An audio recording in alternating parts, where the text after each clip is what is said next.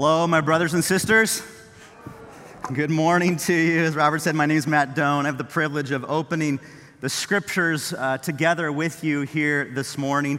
I'm also a parent of one of those students going up to Hume Lake. There's two types of parents. Maybe you're in this room or you're watching online or out in the courtyard. There's two types of parents that send their kids to camp. The first parent is, yes, freedom, go. The second type of parent is running after the bus. Make sure you put on your sunscreen, take all of your medication. I uh, confess to you, I am the second parent. Uh, my prayer for my eighth grade son now is that he would just have different clothes when I pick him up on Saturday than the clothes that he was wearing when he got on that bus uh, this morning. So, parents, um, well done sending your kids. Either way, I know you love your kids, and we're praying that Jesus meets them in a powerful, powerful way uh, this week. We're going to be looking into 2 Timothy again, wonderful book. Uh, our theme is worth the risk. Jesus is worth the risk. Amen? Amen. And so we'll be diving into that today, chapter three. Turn there in a moment.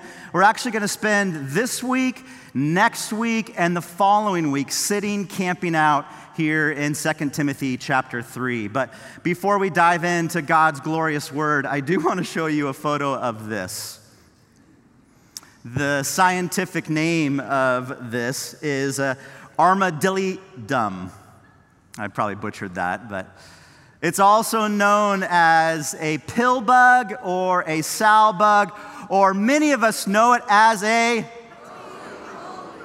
I heard a potato bug. Yeah, okay, that's out there too. But roly poly is the name that I was going for. Uh, this is a phenomenal creature. It has seven sets of legs. It's actually not a bug, it's a crustacean. It has gills that need moisture constantly. And just to kind of even reflect and think through who God is and his nature and his character, how cool is it that God, in his mind and his creative power, made that? Isn't that amazing? Now, when a roly poly is picked up by a three, four, or five year old, because that's who has such an eye for a roly poly, right? It's all of our preschoolers. They have this like God given gift to, to search and seek and destroy roly polies. But when a little kid picks up a roly poly, what does a roly poly do? It rolls into a ball, kind of like this one right here. It's incredible. It's how it protects itself. I read way too much about roly polies this week when I should have been reading the scriptures. Uh, but they actually got to, to, keep in their moisture as well, because when something touches it or, or grabs it, it takes away the moisture. So it rolls itself up. Now, today we're going to be looking at the scriptures that describe that in the last days there will be difficult times. Don't you wish sometimes you were a roly poly during those times? That you could just roll up into a ball and be protected from the evil external forces of this world. Today, we're going to soberly look at the idea, the truth, that these days will be tough. They will be difficult. You can count on it.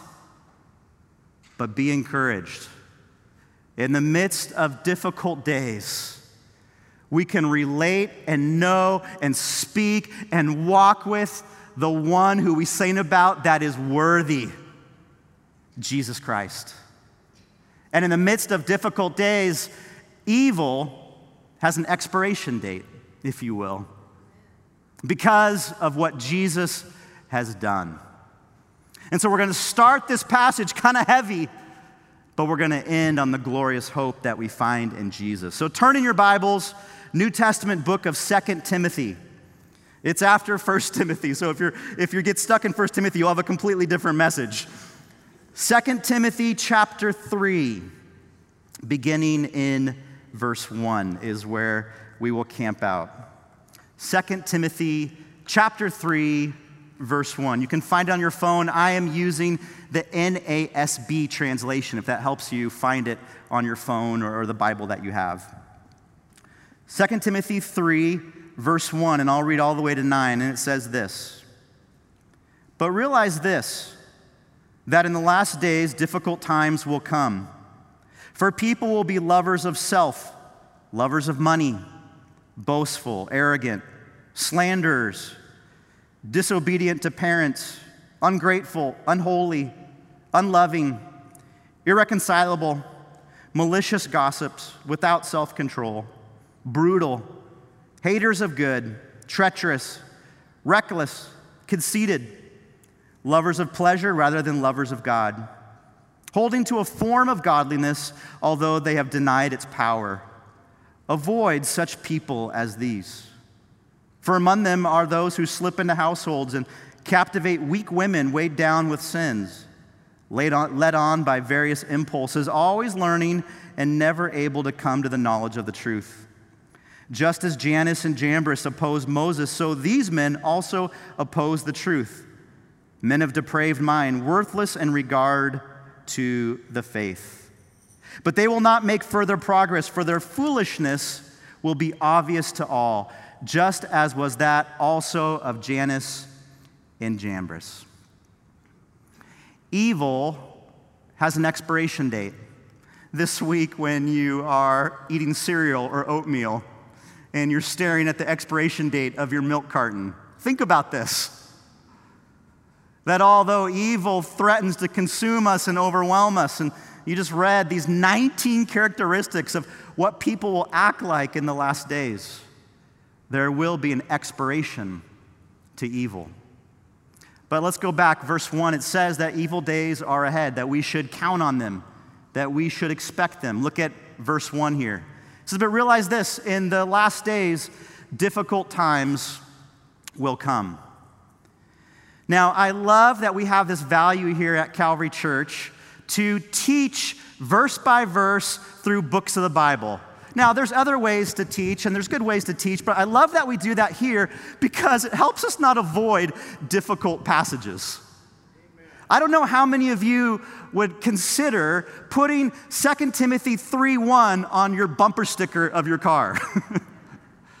or how many crusades would lead off with this verse.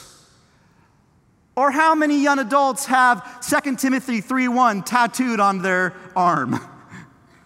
It's a difficult, discouraging, kind of sobering passage. That in these days, difficult times will come. Frankly, I, I, don't necessarily even want to dwell on this verse. I'd rather talk about happy things. So, why did Paul give this instruction, this warning, this reminder to Timothy? Well, he's passing on the leadership mantle to Timothy. And I believe he wants to make sure that Timothy is aware of what he's walking into, what he's stepping into. He wants to make sure that Timothy, when, when he's leading the church and, and times get difficult, that Timothy's not disillusioned, going, Well, where did this come from? He wants to make sure that Timothy is not teaching other believers in Jesus that, hey, come to faith in Jesus and your life will be unicorns and lollipops. you know, the Christian life is less like cotton candy and more like a jawbreaker. It's tough. It can be difficult to walk this life with Jesus Christ. And yet, let me add in parentheses there's no better life. There's no better life. But Paul's warning Timothy here that these days will come and they'll be difficult days. What does he mean by last days? Well, there's a couple things that I think Paul's getting at. Last days, yeah, book of Revelation stuff.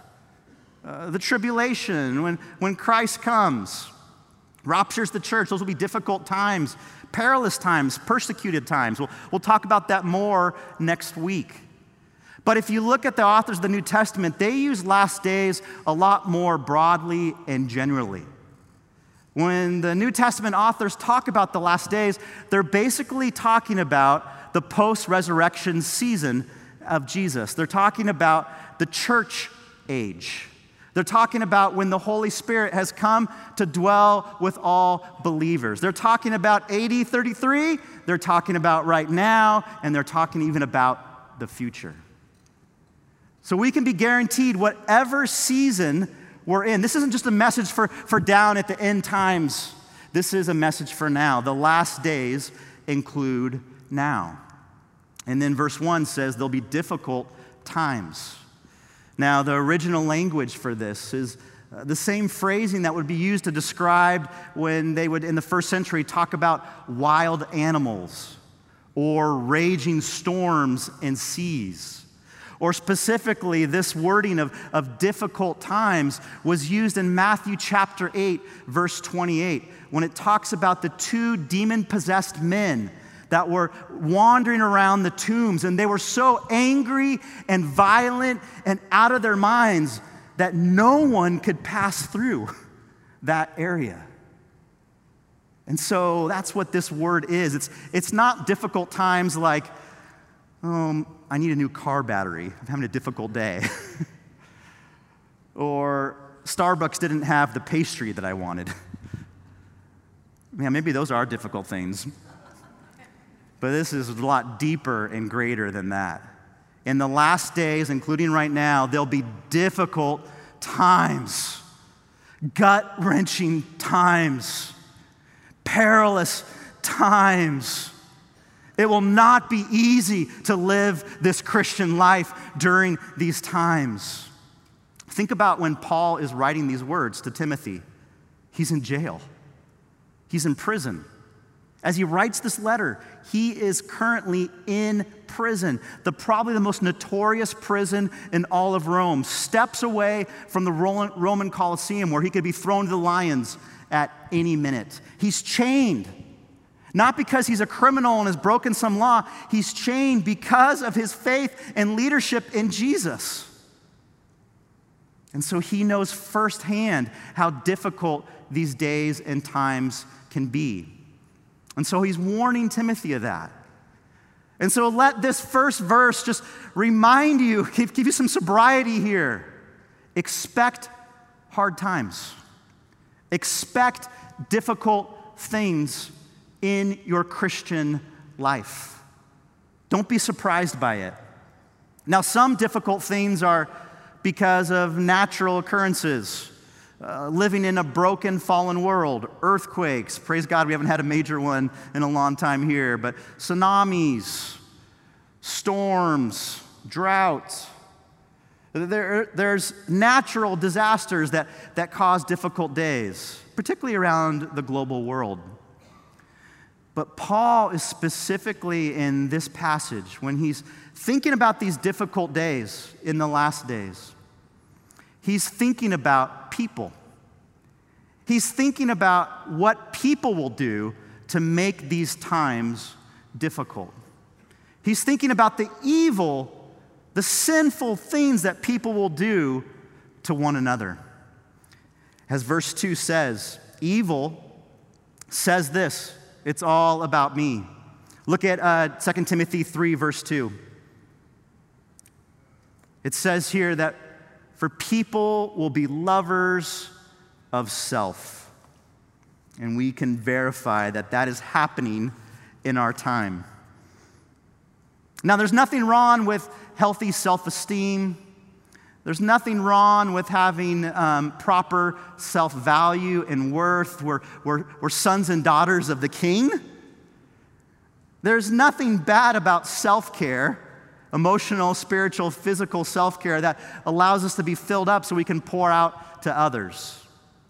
Paul's not getting at those type of things. Paul's getting at the selfishness that elevates myself over God that says I'm more important than God. My needs, wants, and desires trump anything that God would call me to do. That's what it means to be a person that loves themselves. Think of the Greek mythology story of Narcissus, who found his own reflection in the pond and was so captivated by himself that he ended up dying there. He couldn't walk away from, from staring at himself. And think that this, this Greek mythology story was written before Instagram and the world of selfies. There was a book written a few years ago called The Narcissism, Narcissism Epidemic. It was written by two sociologists. And they wrote this book really as a warning to the world, saying that we kind of laugh about narcissism, but actually it is so dangerous. It's responsible from everything from depression to our debt. Narcissism is driving us to places that we could never imagine going, and our world is sick with it. We are lovers of self. Another book I looked at uh, calls uh, the current culture the culture of the main character syndrome. What I mean by that, and here's a movie poster, is that our culture, people view themselves as the star of the show the star of the movie. They have top billing. You know, see, you see the actors' names up there Robert Downey Jr., Terrence Howard, Jeff Bridges, Gwyneth Paltrow. Um, in our lives, we're the star. We have top billing in the movie of our lives, so to speak. When we walk into a room, we say, Here we are, rather than There you are. We think everybody wants to know what we had for breakfast. And so we're good at taking photos of it and showing the world, or at least our friends. We live in a culture, in a society that loves themselves to their own detriment. And here in 2 Timothy 3, it lists 19 characteristics of, of how this plays itself out. The first characteristics is to love yourself over God. And then it lists 18 more, and, and these are destructive, you guys.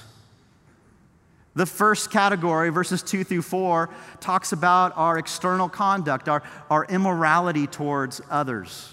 Verse 5 talks about the superficial spirituality of someone who loves themselves over God. And then verses 6 and 7 talk about how that actually impacts and hurts other people. Look at the list. It's helpful to look at this. It says here that people that love themselves over God love money. And, and I'm going to put some first person descriptions next to each of these characteristics to even help it drive home for myself and for us. They're lovers of money, meaning I am greedy, I hoard, I do anything for a buck. I'm boastful. I brag. I compare myself to others. I, I puff myself up over others. I'm arrogant, meaning I'm prideful and I'm even defensive when it comes to any correction or, or input. I'm a slanderer, meaning I spread rumors and lies about others for my personal gain. I'm disobedient to my parents, meaning I don't listen to my parents. In fact, I actually blame them for all of my problems. I'm ungrateful, meaning I'm entitled. I'm too busy to stop and notice when, when someone else has helped me. I'm unholy. I celebrate the profane in the ungodly. I'm unloving. I withhold love. And, and actually, I, I actually hate other people. I'm irreconcilable, meaning I'm not willing to forgive or, or repair broken relationships. I'm a malicious gossip. I say, uh, I use my tongue to, to tear down others, not to build them up. I have no self control. I say yes to every impulse, and I have no restraint. I'm brutal. I step on others when they are down. I'm a hater of good, meaning I, I call the things that God says are good bad, and the things that God says are bad, I call good. I'm conceited. I think my accomplishments are actually better than yours. I'm a lover of pleasure rather than a lover of God. I live for gratification rather than living for God. In Paul's day, he had seen the worst in people. He had traveled all over the, the, the, the world at that point. He'd seen all types of cultures and, and characteristics educated people, poor people, wise people, vicious people, brutal people. He, he describes in this list in the last days, people will love themselves and it will leak out in these ways. They'll be lovers of self. Verse 5 says they'll hold on to a form of godliness, although they'll deny its power. What Paul is warning Timothy about is there'll be people who will use God and even Christianity for their own gain. They're not willing to submit to the name above all names, Jesus Christ. They're just using the name of Jesus for their own privileges and gain. Verse 5 continues it says, Avoid such people as this. Don't have anything to do with them. Now, this is a little confusing for me because uh, throughout the scripture we hear this idea of Jesus saying, Go into the world. Build relationships with sinners so that you can point them towards me, Jesus. And so I believe Paul here, when he says avoid such people, he's not saying don't build relationships with sinners. What he's saying is don't endorse this type of behavior. Don't look at this type of behavior in the church or even externally outside the church and nod your head and say, that's just part of the times. No, we're to look at this and say, yeah, this, this is why in the last days life will be difficult because people love themselves over God. I will, I will not endorse that. And then verse 6 and 7 goes on to say this. And this part is sobering for me. It will be for you too. It says, For among them, though, there are those who slip into households and captivate weak women weighed down with sins, uh, led on by various impulses. Now, please hear me. This is not Paul, this is not the scripture calling women weak. women, just, just lower your blow darts for a minute. There's a little bit of cultural context here. You see, in the first century, where Paul is writing this letter to Timothy, women primarily were not included in education.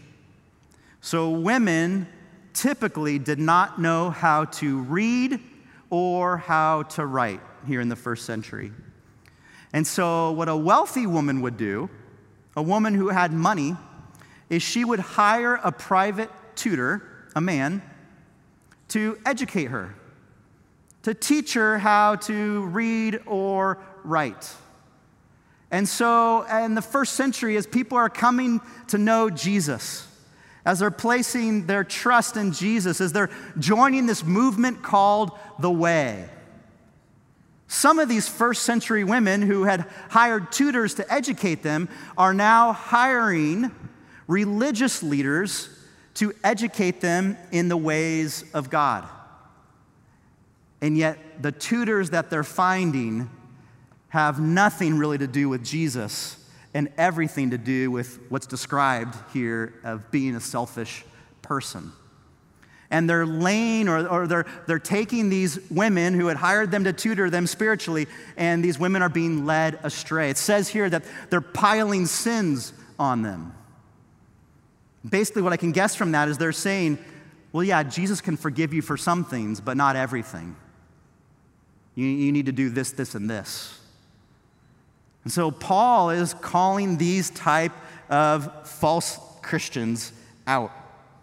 He's warning these women be careful of who you're learning from, who you're inviting in to speak truth to you. It very well could be someone who loves themselves over God. John Stott was a theologian uh, from the other side of the pond. Incredible author, pastor. Came across this quote of his from one of his books. I really loved it. I want you to see it for yourselves. It says this We're to love God first, our neighbor second, and ourselves last. If we reverse that order, and that, that's what 2 Timothy 3 is talking about, that order is reserved, reversed. You love yourself first. If we reverse that order and love ourselves first and God last, our neighbor in the middle is bound to suffer. Don't you agree with that? Isn't that true? The women described here in verses 6 and 7 suffered because their tutors loved themselves over God. We have a,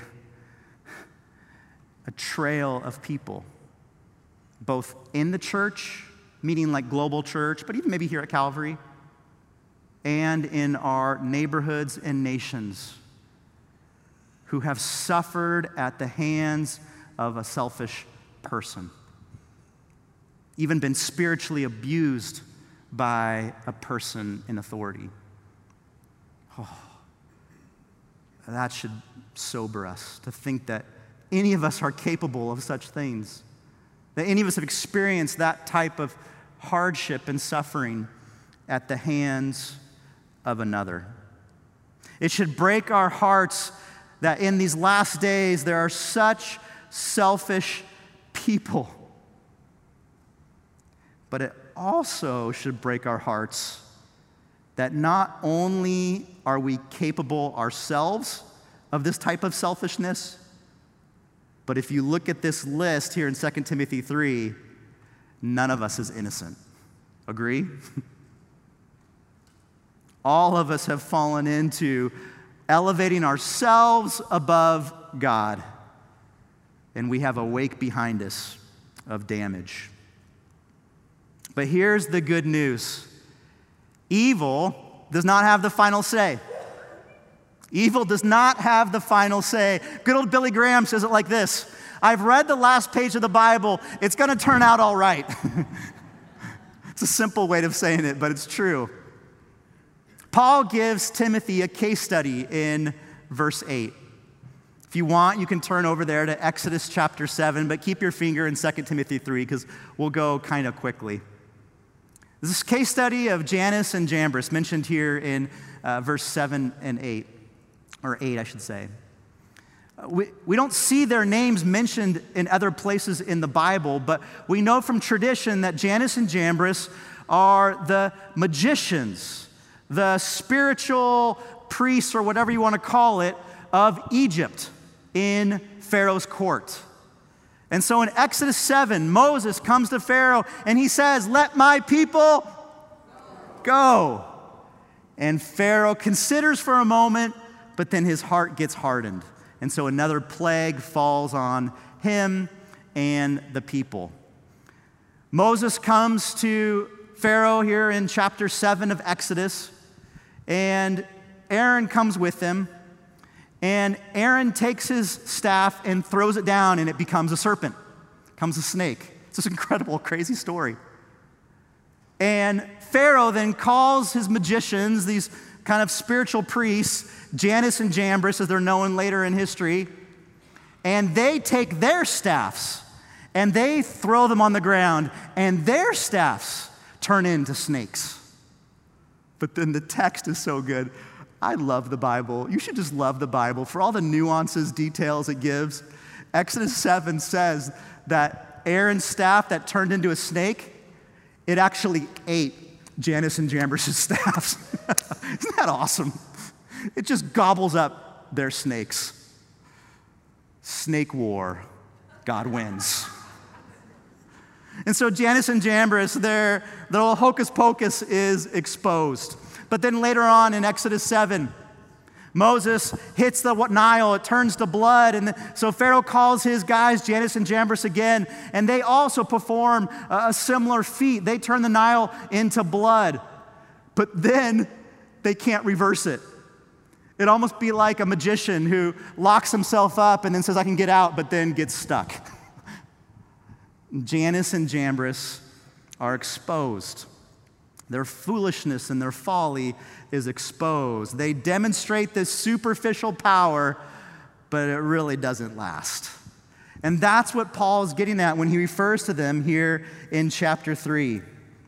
That there'll be people in these last days who love themselves, and there'll be all this damage that's caused because of that.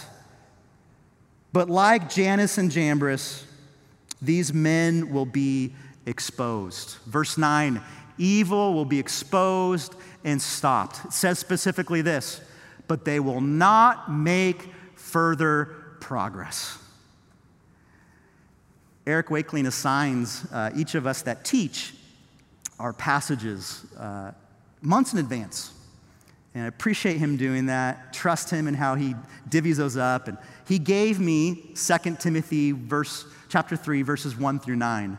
And so I didn't remember it, so I, I looked up at it, looked, looked it up, and I go, oh, great. I have to teach this in July? Like, in the last days, there'll be difficult times, and then all these evil characteristics of selfish people. Have a great July day. but then I came to this verse Verse 9.